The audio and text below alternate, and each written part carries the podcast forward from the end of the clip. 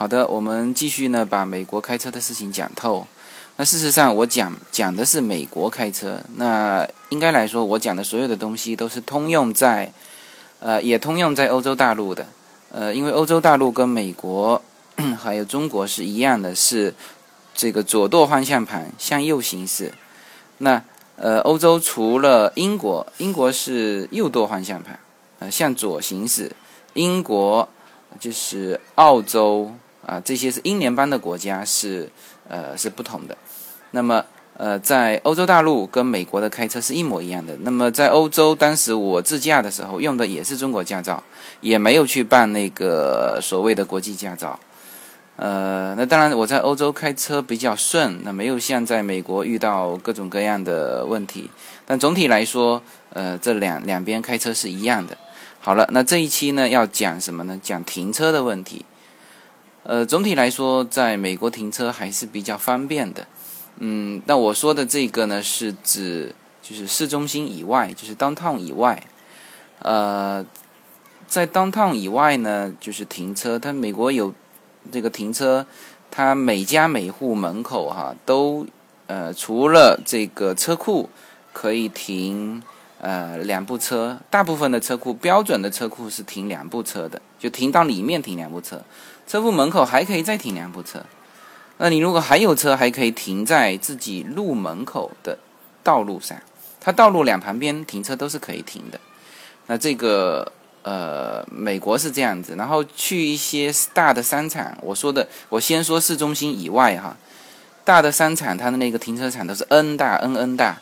然后呢，只要注意一点，就是地面上刷着那个轮椅的，那个是残疾人停车的，那个不要去停它啊。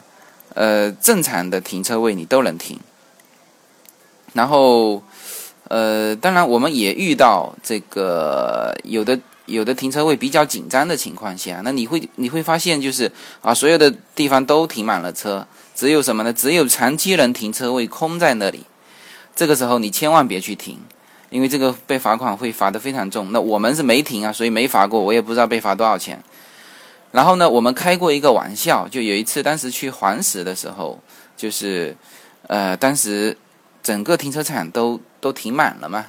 然后呢，我们很艰难的在找仅剩下的停车位，然后呢就看到那边有这个残疾人停车位。那我们开玩笑说，就我们那个司机叫老杨嘛，我说老杨，你伪装残疾人，你这个下车的时候一瘸一拐就可以伪装残疾人，你就可以停进去了啊。然后当然我们是开玩笑没去停。后来我们发现，人家残疾人停车位的车子上要挂着一个残疾人的那种标识，就是要有一个证的，就残疾人证，人家要挂在车前面的啊，那样子人家就不会去查你啊。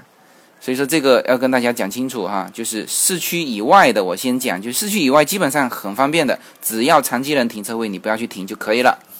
OK， 然后讲市区。那市区是这样子，美国停车呢，这个首先它是这样，就是说它规定了哪些地方不能停。它什么标识呢？它不是像我们国内是画框框就框框内的才能停，其他的都不能停。它不是的，它是在路牙子上刷上各种颜色那么如果没有刷任何颜色的，就是说是都可以停的然后呢，刷什么颜色的是不能停的呢？刷红色的是不能停的。那这个就跟我们国内的整个理念就不一样。那我们国内的法律也是这样，就是说我法律规定你做的你才能做，没规定做的你都不能做。我记得当时吴邦国在解释这个香港特别行政区的基本法的时候就这么解释的。因为当时香港特别行政区就有过这种纠纷，就是英美法系跟我们这种社会主义法系的一个差别，就是说他们认为你只要基本法没有规定禁止做的，我都能做。然后当时吴邦国还专门出去解释说，不是在我基本法规定范围内能做的你才能做。这个就是我们目前国家的一些对于一些我们不说法律吧，一些规则的一些理解。国内也是这样子，就是说你画框框的我才能停，没画框框的我都不能停。而在美国是这样的，就是说我规定了不能停的你不能停，我没有规定你不能停的你都能停。 OK， 这个就是理念上的区别。好，刷上红色的是不能停的，还有刷什么颜色呢？刷黄色的。刷黄色的大部分是什么？是就是专用车辆停车位，就是只有比如说这个地方就是垃圾车停的啊，或者是邮政车停的，或者是什么什么消防车停的，就专用车的停车。如果是纯粹刷上黄色，那你就不要停在那里了啊，那就是专门的这个专用车辆停。那有的时候刷上黄色它会写上几点到几点，那你就很清楚了，就几点到几点是黄色生效的时间，那超过这个时间你就可以停过去啊。然后呢还有刷什么颜色？刷着绿色的。那刷着绿色的呢，那上面也肯定会写着几点到几点啊，因为如果说我都能停的，我就不要刷绿色了。它刷成绿色的往往会写上午8点到晚上10点，或者是什么什么什么时间，那 OK 你这个可以停啊，然后超过这个时间就不能停。反正你去注意这个它上面都有一些时间标识。好，这个是普通的，就路牙子上刷颜色的。然后再说一遍哈，没有刷颜色的路牙子旁边都能停。所以你在美国会看到，就是市区里面会看到这个一排一排的停车位，全部停在旁边。然后它中间有的时候路也不大，中间就留这个双向两车道啊，就是单向就是单车道，它就这样留就能走，也很通畅。因为它小路特别多，不像我们这边都是大路。所以说你去像，因为我去过好几个国家，像旧金山、洛杉矶，洛杉矶 downtown 是非常非常挤，洛杉矶因为城市比较大，像西雅图那种很休闲的城市，它整个城市都是由小路构成，所以说路旁边都是可以停的啊。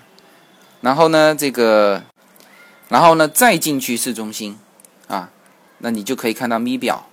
啊，它咪表停车是用来控制这个你不要老停在这里。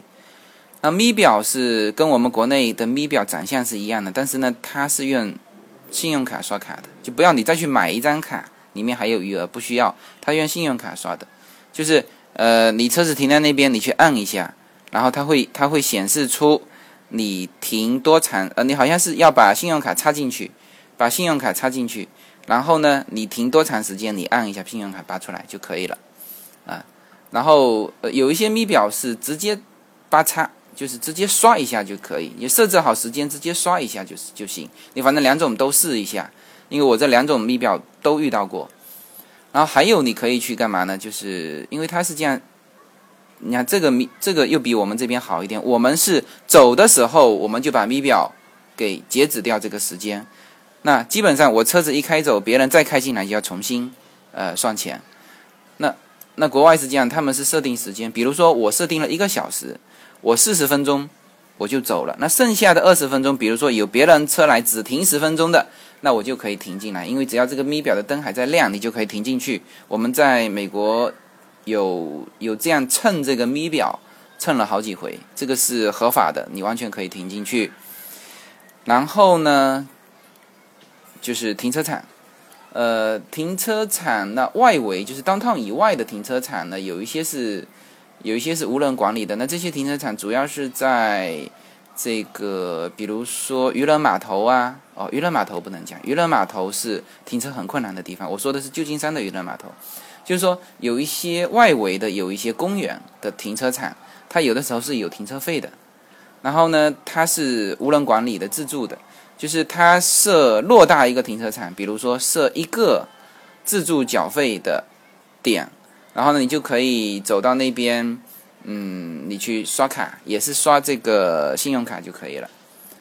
然后那也有刷完信用卡你会拿到一个凭证，然后出来的时候呢，有些也就没人管理，你直接开出去啊，有些是叫你要拿那个凭证的。然后我有一次在什么地方，在17英里那里，就是加州1号公路那里，我其实它是2个停车场连在一起，我结果跑到了另外一个停车场自助缴费上去交了2块钱，然后出去的时候又被交了2块钱，所以说这个自己要看清楚的停车场。然后就是越是闹市区，停车费是越来越贵。那在这个我刚才说到了渔人码头哈，就当时我们第一次到渔人码头的时候，那个叶子是比较早就做了攻略，他知道哪一个停车场是免费的，也不是免费，就是说你停在那边，然后呢你去渔人码头哪里去玩，然后你出具那个证照，它就可以免掉。总体来说，像渔人码头这种市中心的这种停车点，它停车也是非常困难的，停车费也都非常贵。渔人码头停车费好像是$10吧，然后这还不是最贵的，最贵的是洛杉矶 downtown 的。然后那次也是叶子为了带乐宝去吃一顿就是很著名的有一个日本寿司，然后呢就开到闹市区去，然后发现那一带停车全部都是$25，因为吃一顿寿司可能也才几十块钱，才20-30块钱可能。然后呢我停车停25块钱，那他就觉得不划算，然后就开走了。所以说他们就是用这样管理的，就是我在非常难停车的地方，我就是抬高这个收费，好，你知难而退。我估计我们国内以后发展下去呢，也会发展成这个样子。然后那个其实$25也不是最贵的，我停过最贵的是在欧洲，在巴黎停车。我们当时这样子吧，我把大城市也稍微再讲一下，就是像巴黎这种大城市，你开车就不方便了，它有点像上海。就是你还是去坐地铁吧，特别是巴黎。巴黎的话呢，它这个地铁是非常非常方便的。曾经在1989年的时候，它就出过这样一个就是等于是广告嘛，就是说你在巴黎市区的任何2个点，只要倒一次车，如果发现你不是倒一次车，他当时讲1万法郎还是讲5万法郎，反正就是高额的这种悬赏。那就说明什么？说明它整个的地铁网络线是非常非常方便的，非常方便的。然后巴黎，我们当时到的时候呢，也只好把车子就停在地下室。我们停了几个晚上，2个晚上吧。我们停了2个晚上，然后走的时候呢，停车费刷了一下是50欧。正常的时候就是他那个，而且都是投币的嘛，他这是投币的。然后呢我们后来还跑到上面的一个地方去交，因为太多了嘛，去刷卡交这个50欧的钱，然后才车子开出来。这是我停过车子停最贵的。所以说呢就是如果说在美国或者在欧洲开车，你停车费要事先看清楚，待会儿你以为就一次性的停车，人家是按时间收的，每天都加，所以说这一块的话，你还是要注意的，停车费是非常贵的，好吧？那这个在美国停车的问题，就讲到这里，好，这一期就这样，谢谢大家。